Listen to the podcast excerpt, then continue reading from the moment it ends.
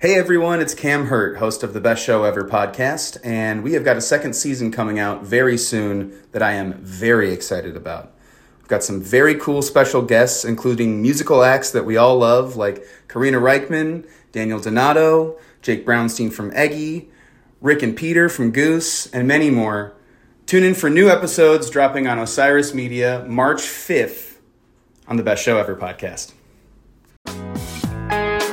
Hi, listeners. I want to tell you about a cause that I'm involved with at Heritage Radio Network. H R N is celebrating its fifteenth year, and to celebrate, we're deepening our commitment to giving voice to the next generation of food system storytellers, and we need your help.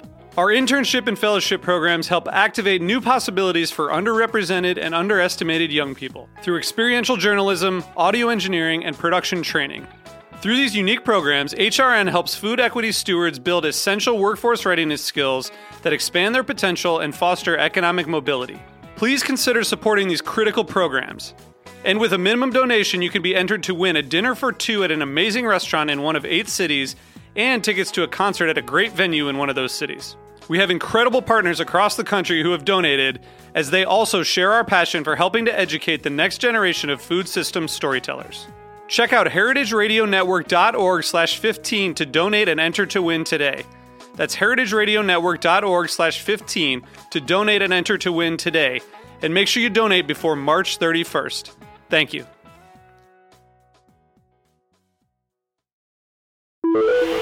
Osiris.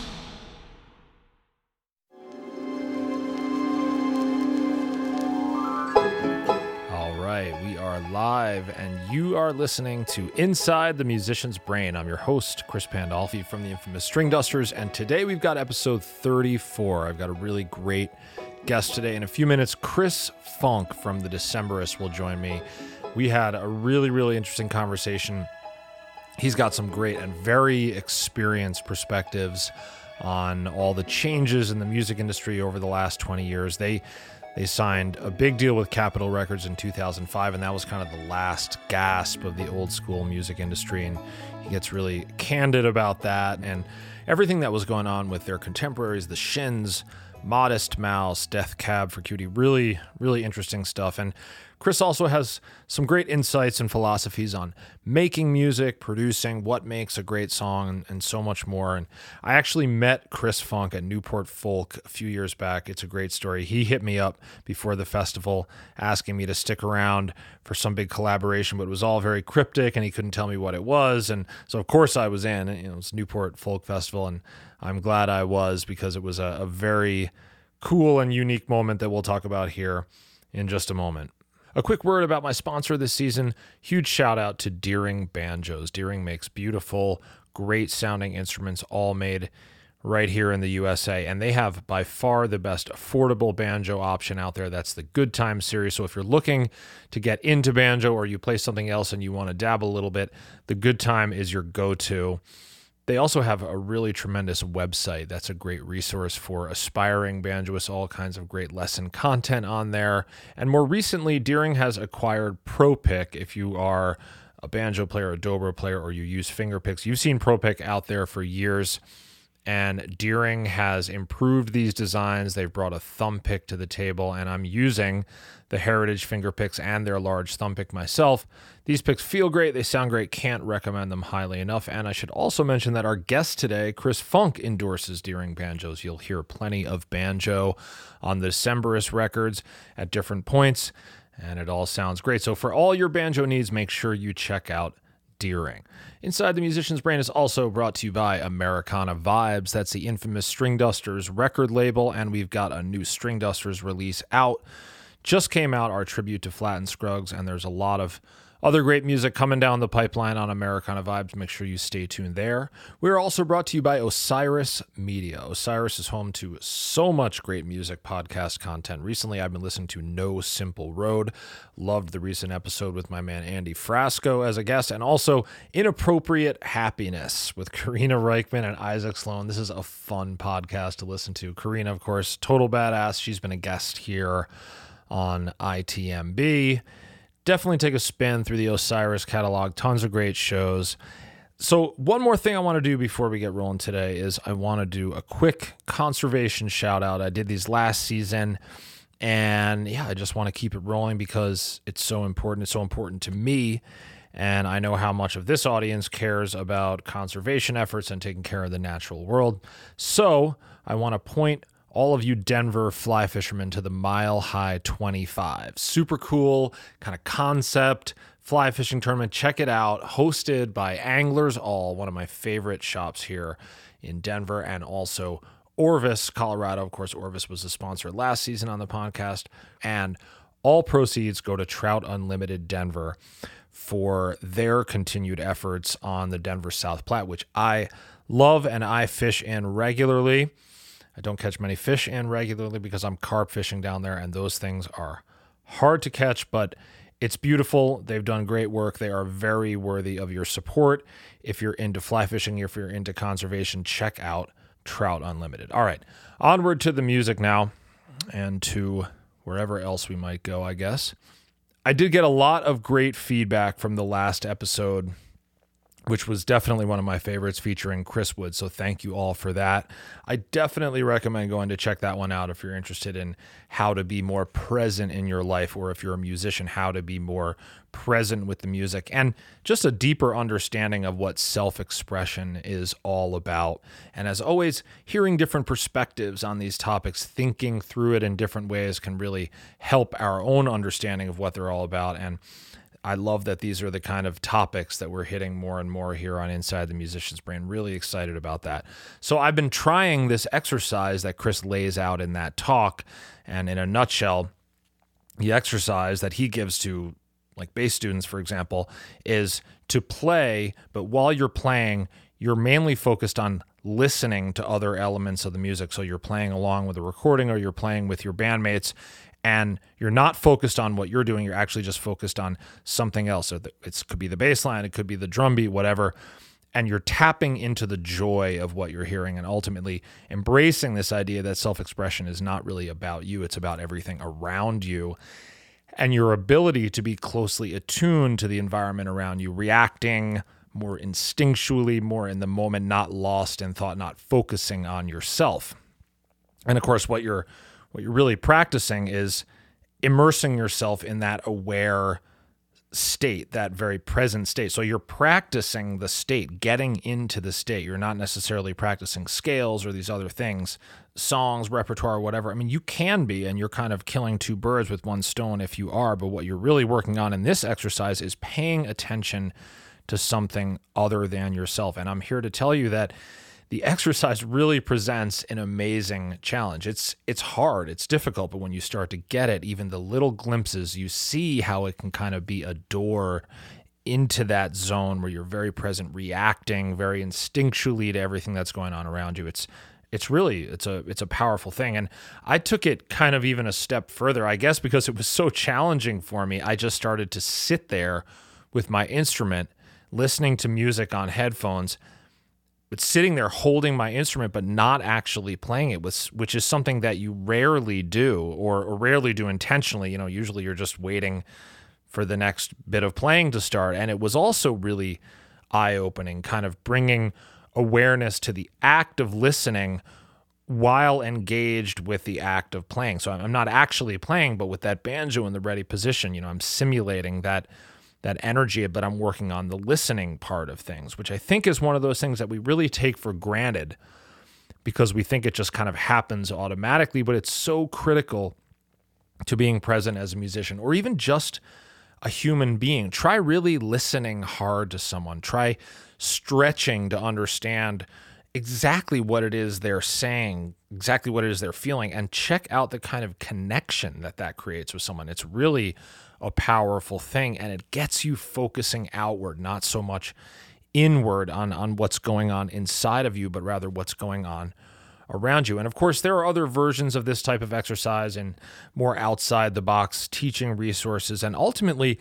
they're all just trying to get you to do something different with the instrument in your hands. It changes the way you think. It changes the way you feel. Literally changes the chemistry of your brain. And again, as Chris Wood so eloquently lays out in our talk, these are all just tools to create awareness and bring us into the moment. And he references this new Rick Rubin book, The Creative Act, A Way of Being, which I'm I'm holding in my hands right now here in my studio. I haven't had a chance to read more than a few pages, but I'm really excited for this one. I've listened to a lot of Rick Rubin talks online, and I recently listened to the Broken Record episode. That's Rick Rubin's podcast with Malcolm Gladwell, where Malcolm Gladwell, another favorite author, interviews Rick Rubin. And it's full of beautiful insights and much discussion about this new book that I just mentioned. And I'm sure I'll be referencing more of that here on Inside the Musician's Brain, because we, as I said, we, we kind of continue to trend in that direction, which is great. And one thing I love in their talk, which is very relevant here and heavily referenced in the Chris Wood episode, is the idea that self-expression is not actually about you. It's actually being hyper-attuned to everything around you. And it's very counterintuitive, because so much in society today tells us that creativity and inspiration are a function of looking inward to what's to what's inside, or to what's intrinsically us, or to what we think is intrinsically us. But that's not actually how it works. Yes, of course there is something inside of us, but that something is largely a synthesis of all that we've observed, all that we've heard and seen and touched and felt in our lives, maybe even entirely composed of what we've observed. And that's a really good thing. And I won't unpack it all, but but check out the Rubin Gladwell conversation to hear much more about that. And then the job is to let that voice, whatever it's composed of, to let that voice speak based on whatever's going on around you in the moment, and your ability to be tuned into listening to the music, listening to the people around you, familiar, strangers, whatever, just paying attention in an outward way in the act of doing whatever it is that you do. And that is, oh man, that, that's pretty much what it's all about right there. And these discussions that I'm referencing do, I think, a really beautiful job of helping us get closer to that very present state. Now we just now we just got to go put in the work. So, speaking of putting in the work, the Decemberists have been making such great music for many years, over twenty years, and multi-instrumentalist Chris Funk is a huge part of that sound.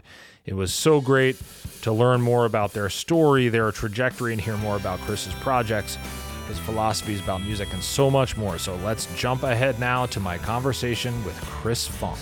Here we go. This ancient river bed, see where all the follies are led, down by the water, down by the old maiden drag. I was just some toe-head teen, feeling round for fingers to get in between, down by the water, down by the old maiden drag. The season rushed me right, the summer swells on, so knock me down, tear me up, but I would bear it all broken just to fill my cup, down by the water, down by the old maiden drag.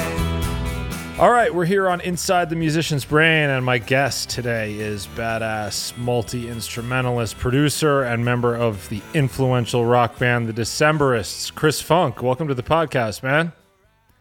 Thanks for having me. It's good to see you. Good to hear you. Likewise, man. Uh, it's been a minute. In fact, it it's been, I think, since around the time when we first met, and our our origin story is an interesting one. So I thought I would I would lead Yeah. off on on this topic of the uh, Kermit the Frog Rainbow Connection sit-in at the Newport Folk Festival a few years ago, where I was actually playing the banjo part of Kermit, but Chris was the one who organized this whole thing. How did this come together? Yeah, so I've I've been working with Newport Folk Festival um, as a curator of a stage, uh, historically the Pete Seeger Memorial Stage, called For Pete's Sake, and then I think it's two or three times now I've done uh, musical direction for these closing sets, which are kind of like the big wow at Newport. And I've been involved in kind of, I don't want to say co-curating, but helping Jay and the team there figure out who should come and what, what that could look like. And then as a musical director, you know, what's the, what's the set look like and who's going to play with who, who's going to do what. So somewhere along the line, Jay and I were discussing, we got on this kick, Rainbow Connection. And of course we said, well, let's get Kermit the Frog. Is that even possible? What's that look like? And I, I had actually done um, a Super Bowl commercial as a music director, as a music supervisor, one of the many other things I do. Um, and I, I had the, I still had this email for the folks at Disney who, you know, own the property. That's, which is a not very sexy way of saying I had Kermit the Frog's phone number in my pocket, kind of. And uh, Jay, you know, got involved and talked to them, and they said, "Great, we'll bring Kermit." And then, um, and then along that, it was like, "Well, Jim James, you know, loves the Muppets, and he's got that voice." And it, it, Jim James was the, the surprise guest for that. Kermit being a surprise as well. And then it was like, who's on site that can really play banjo? I can play banjo, but I was like, there's no way I'm going to stand on stage and play. Like, I'm not as good as you are at all. And uh, which isn't saying much because I'm not very good, period. But uh, you're a fantastic banjo player. I'm sure everybody listening knows that. Um, so you, you all were on site, I think, right? You were playing that yeah, year. Yeah, that's right. And then it was just like, dude, Pandolfi, let's get him to do it. So... And you crushed it. And um, I can't remember, did we actually rehearse it? We kind of rehearsed it backstage day of. Oh, man. It's so did, crazy. Did we ever rehearse it? Yeah, it was, the whole thing was was kind of shrouded in mystery. Like, you couldn't exactly tell me what was going on. And just for everyone listening, just for like context sake, we're talking about like the closing set on Sunday at Newport Folk. And if you've ever been to Newport Folk, this is like one of the most iconic festival moments, and I can picture it in my mind. The boat's in the harbor. It's a beautiful afternoon, and the whole event is kind of culminating in this special uh, special set with with different artists. And you had hit me up, and your first couple communications to me were pretty cryptic. And then, you know, once we got on site, no, that's okay. That's okay. Well, but, and but you said to me, you said, but you're going to want to do it. And so yeah, I took okay, I took your cool. word for it, and then thank you. Jumped in a go-kart and whisked me away. And next thing you know, I'm you know speaking directly to Kermit and running over Rainbow Connection. So and it was a duet between Jim James and Kermit the Frog. And oh man, it's late. Yeah, yeah. And sadly, maybe not sadly, but to be the the real to be the banjo player for Kermit, you have to stand off stage and kind of be a banjo puppeteer yourself. So. I think I think we did give you a shout out or something, but you were it's actually true. Off stage. I but was, what a, what a cool thing, right? I, I it mean. was it was so cool. I was standing in the wings actually next to Jim James, and you know he's just looking amazing as Jim James always does, and yeah. and he's got his wireless mic and he's about to stroll out onto stage, but. I remember, you know, and it's those first few, you know, that iconic little banjo intro there. And yep. got the nod from Team Kermit on stage, and away we went. And I remember I wasn't really visible from the crowd, but I did have a view out into the crowd, and it was so moving right. to see the reaction to this song, and really kind of a great proof of concept around music and the way it connects you to the past and all these people who I'm sure had deep connections to this song from childhood and having children, and it was like there wasn't a dry eye in the house. No, absolutely. And you killed it, and those those sets are really nerve-wracking and very last minute and rehearsed whenever people can get on site. So great job. Well, great job. I think we had the great job to I think we had the too. Berkeley string that. section up there too. It was just like, oh my gosh, how's this gonna go? There's lots of corners for disaster, and of course everybody's professional and does a great job, but you worry about it. So yeah, how does that, that was how, our meeting. How does that rank in the in the sort of history of all the sit-ins and collaborations you've done? That's got to be high up there on the uniqueness list. I, I think I think it has to be. I mean, like top two, maybe top, maybe the best one ever.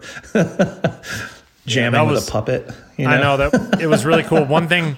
One thing I remember about the rehearsal, this was hilarious because Kermit the Frog, for those of you who don't know, is actually played by or brought to life by these four different guys, you know, and then I think they have a T M yeah. on top of that.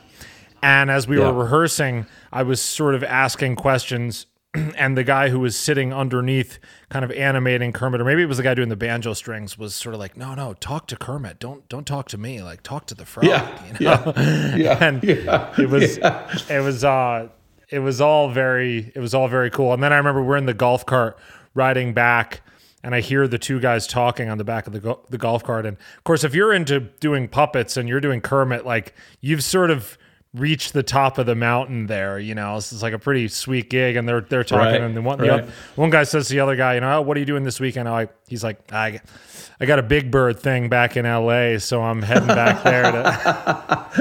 To... So amazing. Yeah, really yeah, cool. It, yeah, the, what a what a cool. Yeah, you're you're at the top of your puppet game if you're running Kermit, I'd say. And they were they were fantastic. Well, this is this is awesome, For man. Sure. I'm glad that we are able to reconnect here and chat a little bit about yeah. music and life. So tell me, what what are you up to these days, mostly in terms of your musical energy and your musical output?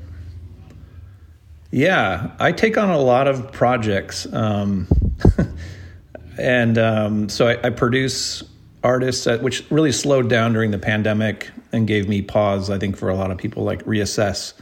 I was really, I was making about like five to six records a year, which is a lot, um, you know, considering a record can take a month to track and a few weeks to mix. So I was, it made me pause and just sort of um, reassess if I want to keep producing as much. So I kind of stopped producing, um, producing being, you know, working with artists and helping them create an album in the studio. And I was running this place in Portland called Halfling that I left, and have slowly been creeping back into production and just trying to be more selective, um, which has been great. I've been working with Patterson Hood from the Drive-By Truckers on a solo record for him. And then there's this band from Portland called Glitter Fox, who are amazing. Um, we're kind of in the middle of that record right now.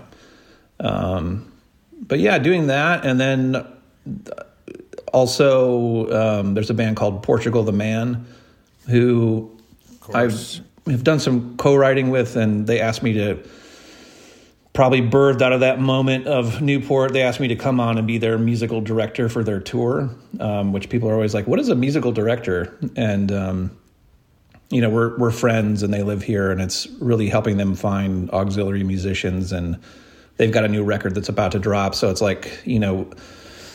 a lot of bands, they make a record in the studio and they're like, how do we play this thing live? So it's helping them sort that out. And um, they have high ambition for kind of a really unusual set. So that will take up, that's taking up a lot of my time right now, and that'll go through the summer. So does that, um, does that include, ba- sorry to interrupt you, I'm just curious, the yeah, musical director gig, of course, like you say, that's a great description of it too. Like, you're helping them figure out how to bring this music that they've crafted in the studio to life. Are you also writing arrangements, or is most of the musical stuff written and you're more finding musicians who can play and perform this stuff? Yeah. Well, as John, the singer, told me, he's like, I just want you to stand in front of the house and tell us if we suck or not, which I laugh. I laughed just like that. And I was like, okay, I get it.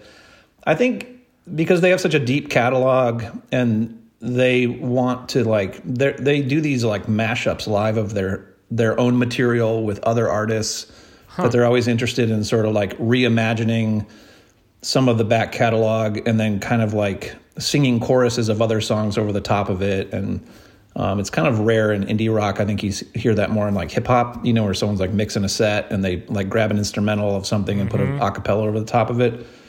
Um, so it's sort of helping them just really snake through all that.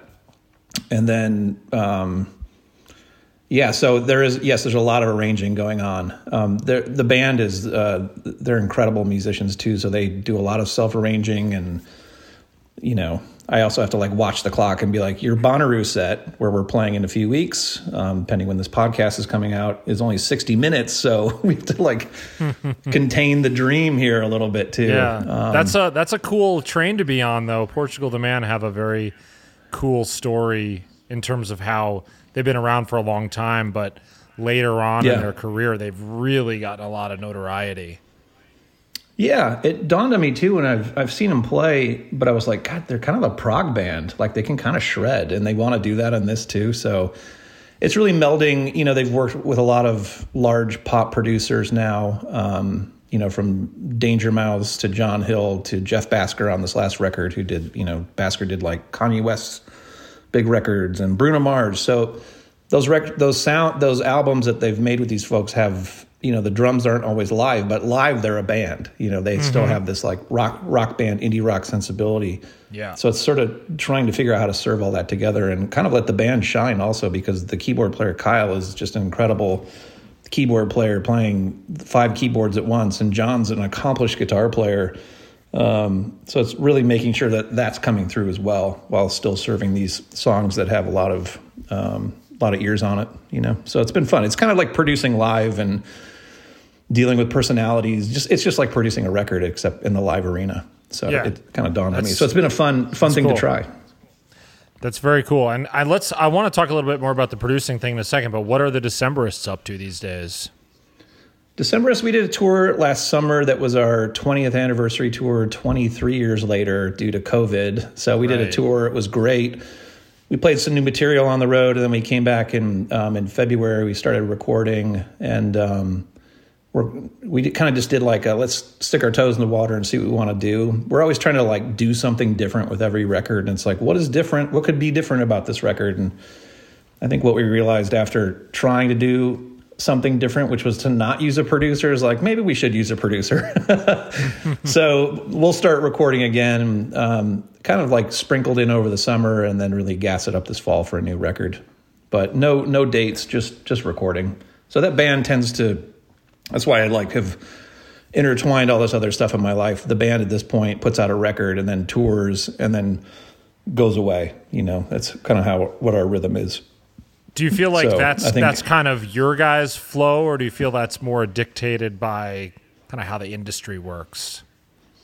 No, that's definitely our flow. I mean, I think okay. you look at bands like Wilco, right, who are, I don't want to call them a legacy band because that suggests they might be playing a casino. I think they're still very relevant, but like, um, and by the way, we've all played casinos. Um, like, I, I think it's just kind of where we're at in our careers. You know, Colin has a huge uh, career writing books, and, you know, I think we're just all interested in other things and yeah, want to like just keep it fun. Um, so, you know, I remember like the last tour we did behind a record, my friend, you know, friends coming out like, you guys have a record out? Like, I don't know how like on the radar that is anymore, how much that matters. And we're certainly a band that could go out and do that constantly. But I think we toured so hard for so many years that we're also like, how do we just keep this fresh and, you know, and keep it interesting to us, you know? Uh, yeah. So the pandemic definitely put a pause on any plans we had and kind of rippled it. But um, yeah, it's just kind of our choice. And I think everybody's happy with it. And, it makes uh, yeah, it makes yeah. it makes sense, and it's interesting to kind of look at the timeline that your guys' career has covered, because you sort of caught, I guess you could argue that you caught one of the last big waves of like the old school recorded music world, you know. I mean, it we was, we we did. You're correct. yeah, yeah, absolutely. It was, it was in two thousand five that you guys made the move to Capitol, did Crane Wife, which is an awesome record, and and I think oh, like you guys kind of got some flack for that move back in the day, but that was that was kind of like how how it was done, and it seems to me, I don't talk about yeah. that a little bit, like that was kind of the one of the last big gasps of the old school recorded music industry. Yeah, for sure. That that contract we got in under the wire. um, so we started touring. I don't know when we started touring. We say two thousand one, but it was before that. We signed with Kill Rock Stars, which is a great indie label. Yeah. Home to Elliot, Elliot Smith and Sleater Kinney and on and on. Um, and it was at that time when we were touring, you know, C Ds were still a thing we could sell off the stage and really help fuel the tour. But I remember people coming out and like people really, like our first tour, like it, people were there, and it was like, how did you find, like, how, I was just asked people, how did you find us? And it was like file sharing, or bur- my friend burned a C D, and I remember feeling like miffed about it. But in reality, that was like really, it really helped us in the touring realm and spread the, spread the gospel and allowed us to tour. And then, yeah, there was a lot of bands jumping.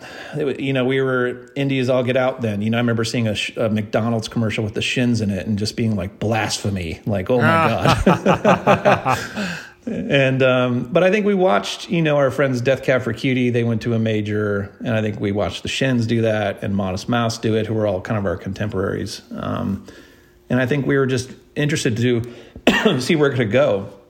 And it, we really did end up with a large contract uh, for, gosh, eight, seven, I don't know how many records, six records, seven records. We made it all the way through, wow. Never got dropped. And um, now we're out of that contract, so it'll be interesting to see what we do. But, yeah, the budget then versus now is completely different. I mean, it was a you know a ton of cash to be paid to make a record ostensibly. And those those days are certainly gone. But it's, you know, we've never had, we've had successes in capital really Um, helped us grow an audience for sure, but I think also we prob- probably could have done it without them. Not to be dismissive to Capitol, it's more dismissive to us because we did The Crane Wife, and the second record we handed in was a forty-five minute rock opera, and the only song that was like marginally a single was about infanticide. So it's like we really didn't give them much to work with. Like the, I think they were like, okay, this is cool. Um, was that Hazards of Love? Mm-hmm. Yeah, and yeah. Our audience loved it, and it's become our favorite for sure. And kind cool. of, uh, if you're a real Decemberists fan, that's tends to be their favorite. My true love went riding out in white and green and gray, past the pale of Office wall where she was wont to stray, and there she came upon a white and wounded fawn singing.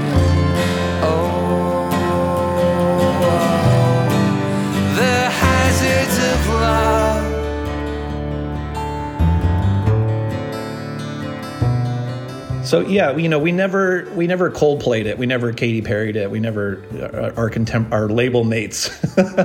We never hit that hard and really, you know, we were like, well, let's try to turn in a single or something. But we never lead with that. Um, you know, we have singles because we like a single style music. You know, like R E M or something like that. Like that's what we're working from. You know, we're music nerds and we kind of shoot from the hip on that. So we deliver three-minute and twenty-long-second songs just because we like it that way. Right. Um, so, so that, yeah, that's, it's funny. That's, it's interesting. Yeah. Yeah. So you made it all the way through. Like, were there times yeah. along the way where you and Capitol are both observing kind of the shifting sands of the music industry and thinking, I don't know, or I don't know if this is working, or do, do you need to renegotiate that along the way to kind of keep it in line with where the industry's at? How does that work? Yeah, we did. We did take. I mean, this is completely behind the curtain, but why not? Um, we did take reductions in our guaranteed advances, right, for the options for the further records. It wasn't much, but it, it and the argument being, it was that conversation. It was like, well, when you guys signed, right, C Ds were selling. So now, and it, we were like, okay, sure. As long as we can make a record and have enough money to kind of do whatever we want, you know. And that was us playing ball to be like, just leave us alone. Like, we never handed a record in, and they were never like, what is this? Or, you know, which they should have done with Hazards of Love. But I also think Capitol, you know, it depends who's working there. With every record, there's a it, ostensibly a different Uh, staff, a different A and R right. person, different project manager, different president. So you kind of have to like reintroduce yourself, and people always just for some reason liked us and kind of just left us alone. You know, we never played, we never, I think there's a big, you know, that happens with like big artists where you have like um, uh, success, and then they're like, we want to hear the next single, because they're like, well, can we capitalize on that success further? And, you know, we had successes and we hit Billboard number one, but even then it was, they kind of just left us alone. And I think that's also part of our, our team in front of us, you know, um, helping us navigate that world. Yeah. Right. That's so it's interesting. Been an interesting ride. We'll get right back to my conversation with Chris Funk after this very short break.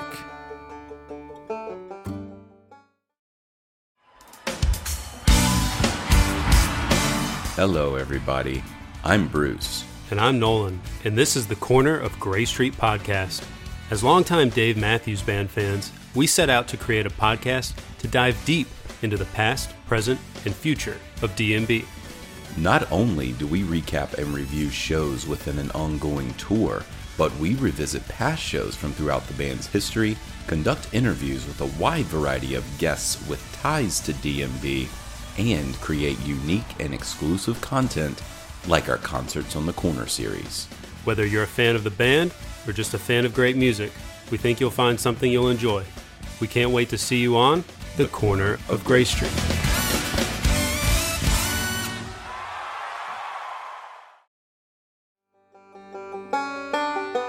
That's so interesting. Yeah. So what's what's the next move? Because you said you the deal now, all these years later, has run its course with Capital. Yeah. And I'm sure they see that as a good investment because you guys have endured and have so many fans. But what do you do yeah. now moving forward with your recorded music? That's kind of the question on the table.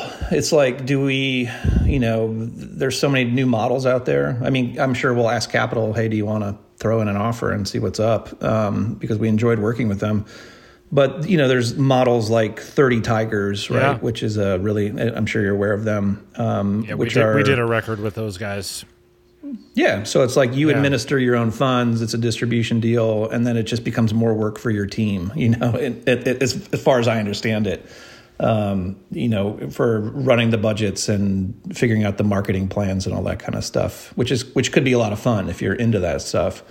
Um, I think we'll just go shopping for, you know, quote unquote shopping for a label and see who likes the band. And I'm sure finances will come down to it a little bit. Like, um, here's how much we need to make a record. Here's some, you know, that kind of boring money stuff. But yeah, we're just going to go browse around. I mean, we literally just had this conversation with management. It was like, what, do, where do we want to go? Um, yeah. so we, we don't know. And, and fortunately we can make enough money and, you know, figure out how to spend and do our own release if we ever so chose to do so at this point. You know, um, the fan base is there. So, yeah, it's kind of fun. It's like, oh, what's next? yeah. yeah. You said you said something interesting a second ago. I'm curious about your guys' records and how with each record you kind of try to do something different. And I, I noticed that yeah. on I'll Be Your Girl. It has some definitely some different sonic elements, yeah. some... some synths, some kind of more modern sounds for a band that I mostly associate with like more of a roots sound. Yeah. But is that, has that always been part of your guys' mission? Hey, let's take the opportunity to let every record be sort of like a different watermark, a different direction. I think like there was this really, you know, at the beginning we were, you know, the band started, it was centered around a, a guy with an acoustic guitar, right? And then there was an mm-hmm. accordion player and myself, and I pretty much only played pedal steel and an upright bass. And this was in a period in the Pacific Northwest when indie rock was like two guitars, bass, drums, and we looked like some weird tango band or something. um, and we signed to Kill Rock Stars, which was, you know, v- pretty much a punk label designed to support, uh, like the at the time, what was called the Riot Girl movement out of Olympia, Washington. And Elliott Smith was the only thing that we came close to by, you know, acoustics, I think. Um, So I think once we did, we did an E P called The Tane, which was just like this fun experiment of like getting into progressive rock and song cycles and making thematic albums, like you can call it a musical or a themed album. And from there, that showed up on The Crane Wife with these song cycles, and then Hazards of Love, it went full tilt into a forty-five minute rock opera of sorts, you know, folk opera. Um, so yeah, I think in that period, I think that was a really huge period for us. And I think ever since then we've been like, okay, what can we do this next? And I, then we did, um, uh, you know, a record in a barn with Gillian Welsh and Dave Rawlings, and, you know, tried to make this more Americana record that sounded Americana to us, which I think it does for the most part. There's a couple that don't, um, for The King Is Dead. That's that record. So yeah, I, I think we, we try to push and be respectful to our fans, and, you know, not suddenly become this full electronic band. That's what I, I'll Be Your Girl had some more synth on it. We worked with mm-hmm. John Congleton, who's kind of known for his sonic landscapes um, that are a little more aggressive.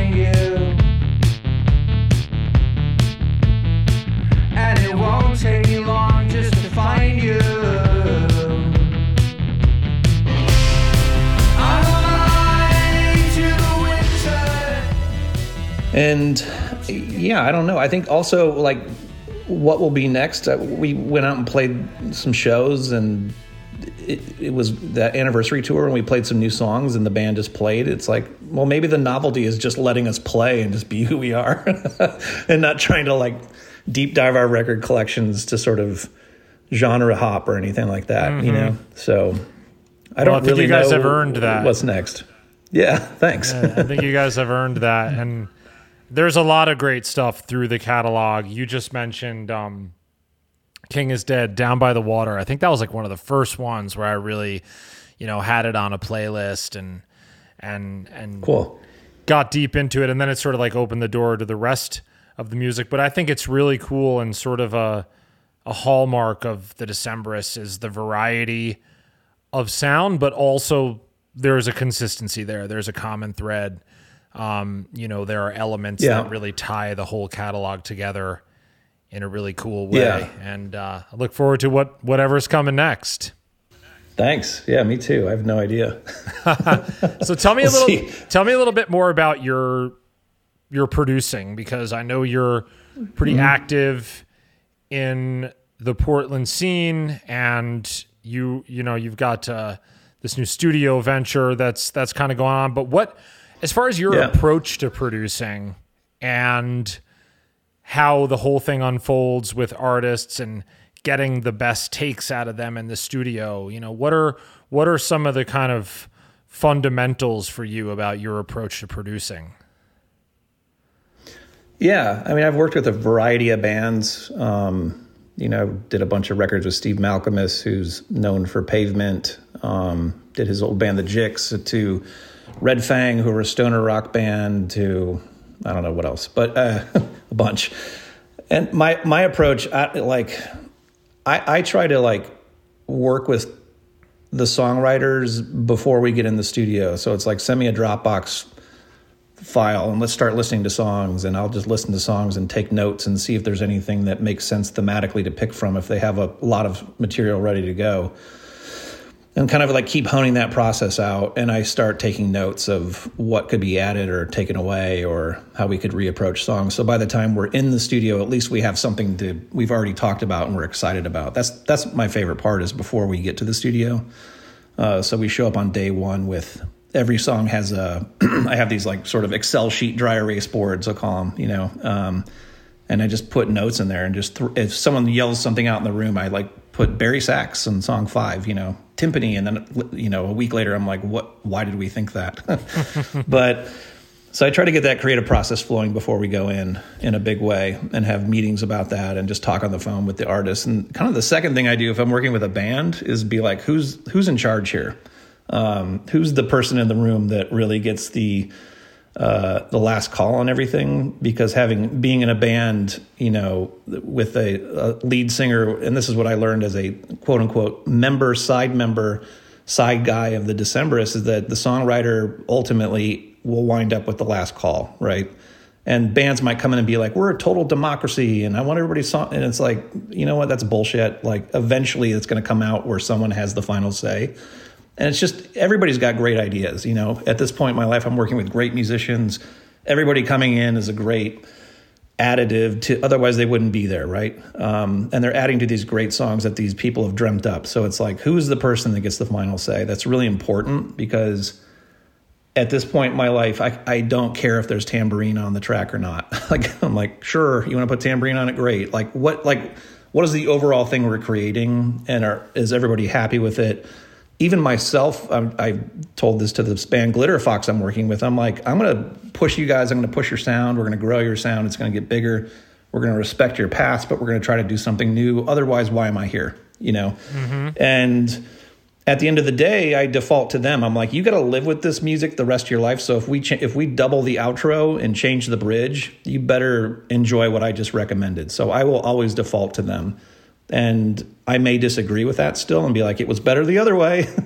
But I don't try to like oversell that and win my battles. And, you know, it's really about every day having high fives in the room and making progress. And we're exploring new territory while getting work done and being efficient.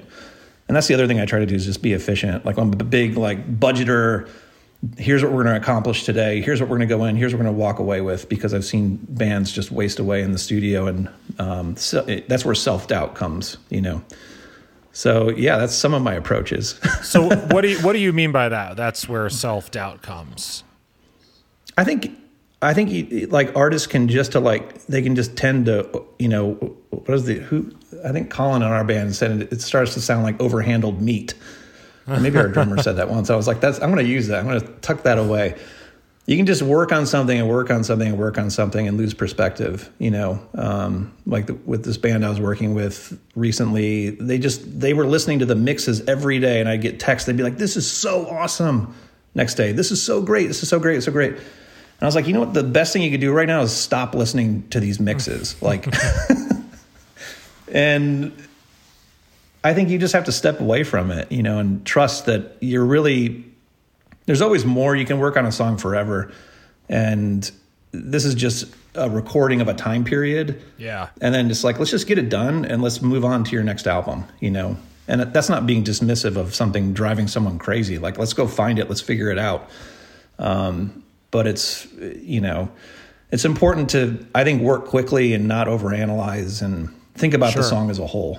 And, sure. and not obsess on the small thing. And then I look to the person in the room. I'm like, "Do you like that? Okay, cool. Let's move on." Yeah, I think that's a common. I think that's a common theme, not only with our band but also with a lot of artists I talk to.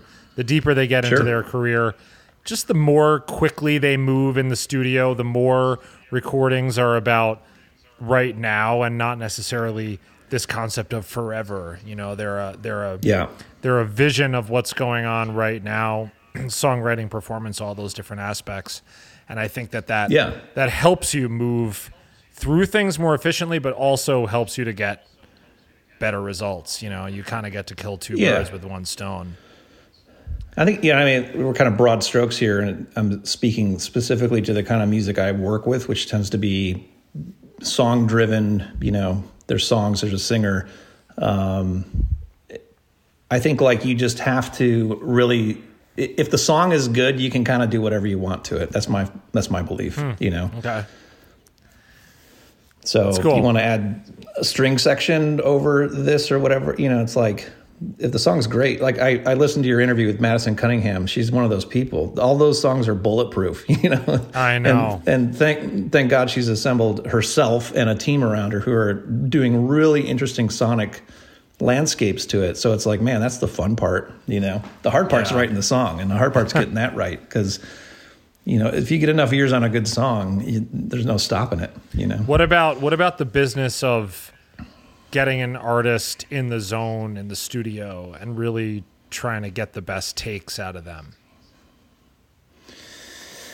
Yeah, that's all over the place for all kinds. I mean, there's some people that like just want to check their email, or they want to like walk out of the room and they don't want to do vocal performances because they know. And I, I just say like, look, we can cut this again tomorrow too. If you don't like your, you come in here tomorrow, you don't like it, we'll recut the vocals. Like just knock it out.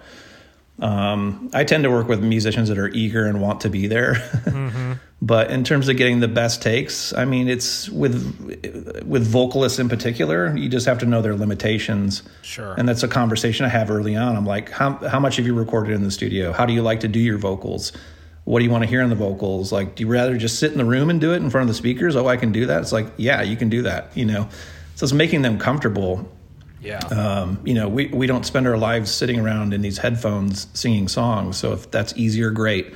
There's, it's just being flexible and kind of like reading the room and zoning in on them when they're feeling it or not. And then at the end of the day, you know, like vocals in particular, um, you know, we comb through it and we figure out what they like and they don't like. And I just like, cool. Let's put, again, don't overhandle this. Let's put it down and come back to it in two days if you want, yeah. you know, but let's chip away at it at least. Yeah, so totally. There's all kinds of tricks. Tell me about your new studio venture that you've got going on in Iceland. I know yeah. my boys, my boys, Green yeah. Sky Bluegrass are headed that way imminently. And that was my yeah. first introduction to this spot, Flow Key Studios. What's up with this?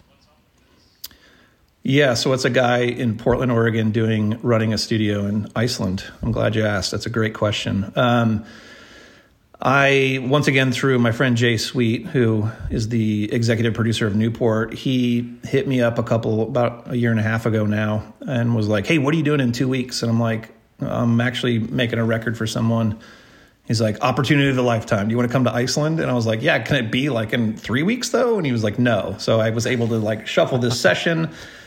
And um, this basically my friend uh, built a studio there. Who's it's an American, and they own um, some like a hospitality company ostensibly. And the ownership was like, I want to build a studio next to our property in the north of Iceland, and here's the vision. And I showed up there, and um, I was like, where do I sign? This is incredible.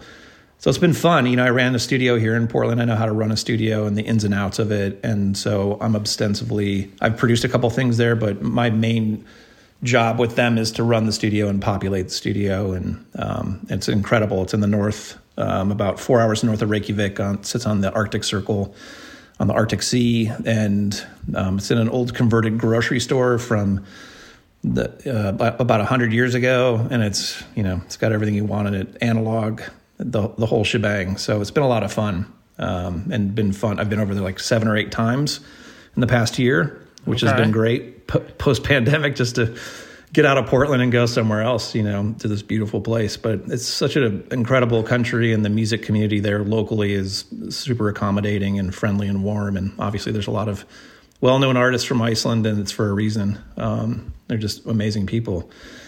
Yeah, so Floki has been a really fun... fun project. And within that, also under this company, we're starting a, a helping them start a label. Um, so it's been, it's been fun to sort of itch that part of my, my past. I, before I toured in the Decemberists, I did management and some other stuff in the industry. So this is kind of like old hat for me, reimagined yeah. in the digital, digital age. that also. sounds, yeah, that sounds really studio. cool. Yeah. That sounds amazing. Yeah, you so got, it, your main gig is basically bringing great artists to this place to take advantage of the resource. For them specifically, yeah. I, I would yeah. say I have many gigs. okay. But okay. Yeah, it's one of, one of the things I do, you know. Um, That's very yeah, cool. It's been really fun. Yeah. I, I'm You'll gonna, have to come. I'm gonna check it out. I've heard I've heard some hype, and you know, that's it's gotta be cool if it's that far away and people are still getting excited about it. Is the program that you go and there's a space there that you stay and it's all just happens, I assume, right in that one spot? Yeah, one hundred percent. Yeah, it's it's very remote. Um, we have staff that supports people when they get up there, because it's, you know, the north of Iceland is no small feat, uh, especially during the dark months in the winter. Of course, you have the northern lights, but you also have hurricane winds, and it's certainly adventure recording, that's for sure. That's one of the coolest des- destination studios I've ever been to. That's awesome. I'm going to check it out. So tell yeah. me really quick, what's um, what's the Portland scene like these days? I mean, this has Portland been your home for the duration of your career? It has, yeah. I've been here since ninety-eight, so I've been here a long time and never left, and have been blessed to make a living doing music in all of its varieties from here, performing or doing this other stuff too, you know, producing, studio running. Um, the Portland scene right now, what is it like? I mean, there's a lot of, Portland's, you know, a little beat up post-pandemic, and, yeah. you know, it's it's not everything you see on the news, but it is somewhat true. So in turn, I, I feel like there's still a lot of young people here making a lot of music. Um And there's bands, I you know, I still go out and see a ton of bands, and bands I'm discovering all the time. So I don't know, it's always just had this, ever since I've been here, it's had this um, identity. And I think it's because there's houses here you can still rent and have a jam spot or something in the basement. You know, it's still fairly affordable for the West Coast. I think the weather kind of keeps it that way. And yeah, there's a ton of great bands. I mean, there's like, you know, the Americana scene here, the old time scene here, the bluegrass scene, it's always been huge. Um, the indie rock scene, the punk scene, there's a great hip hop scene here. I'm always just, you know, diving into like who's who's doing what. And I'm always surprised that it's just as vibrant as it is. There's tons of studios here.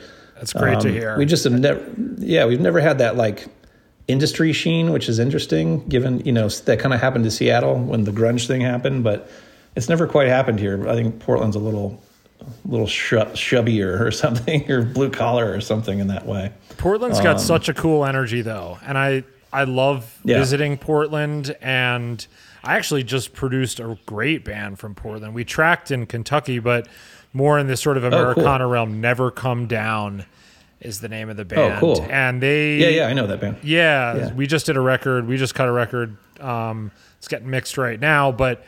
You know, that was sort awesome. of a, a door into kind of the vitality of that scene. And I love visiting Portland. And it, had, it has, post-pandemic, it's had a sort of crazy reputation, as many places have, as sort of the pressure cooker yeah. gets turned up. But um, Right, right. But I love to hear that because I love Portland. And, you know, it's it's got a great energy. Every time we visit, I feel that.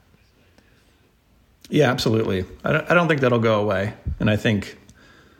the more uh, bad press we get, the more art you'll see come out of it somehow. That's awesome. Yeah. Um, well, yeah. Chris, man, thank you so much for joining me today. This has been really, really cool to connect again and to hear about all this awesome stuff that you're up to. I'm going to go check out Flow Key, and um, definitely yeah, glad, glad to have that on my radar. And, um, and yeah, man, thank you for your time, and best of luck with everything. Absolutely. Chris Funk, thanks so much for being on the podcast. Yep, thanks for having me. That's a wrap on this episode of Inside the Musician's Brain. Thank you all so much for tuning in. If you could, please head over to Apple Podcasts and leave us a review. It helps like you would not believe. Huge thanks to my guest this week, Chris Funk, and to my sponsor this season, Deering Banjos. Thanks also to Osiris Media and Americana Vibes for helping me make the podcast happen. The next episode will feature a really beautiful conversation that I had with powerhouse singer and amazing songwriter Lindsay Liu, who has a phenomenal new record on the way, and there's quite an amazing backstory to that one. So you won't want to miss that, and it'll all go down right here in two weeks when we go back inside the musician's brain.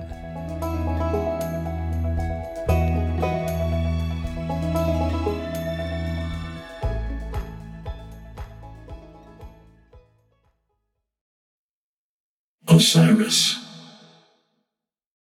One Hit Thunder is a podcast where we both celebrate and have a good laugh about bands and artists that had just one hit that we all know. Each week, we're joined by a guest from the world of music or comedy to learn more than you ever thought you would about some songs that you can't forget, and we decide if they brought the One Hit Thunder or were nothing more than a one-hit blunder.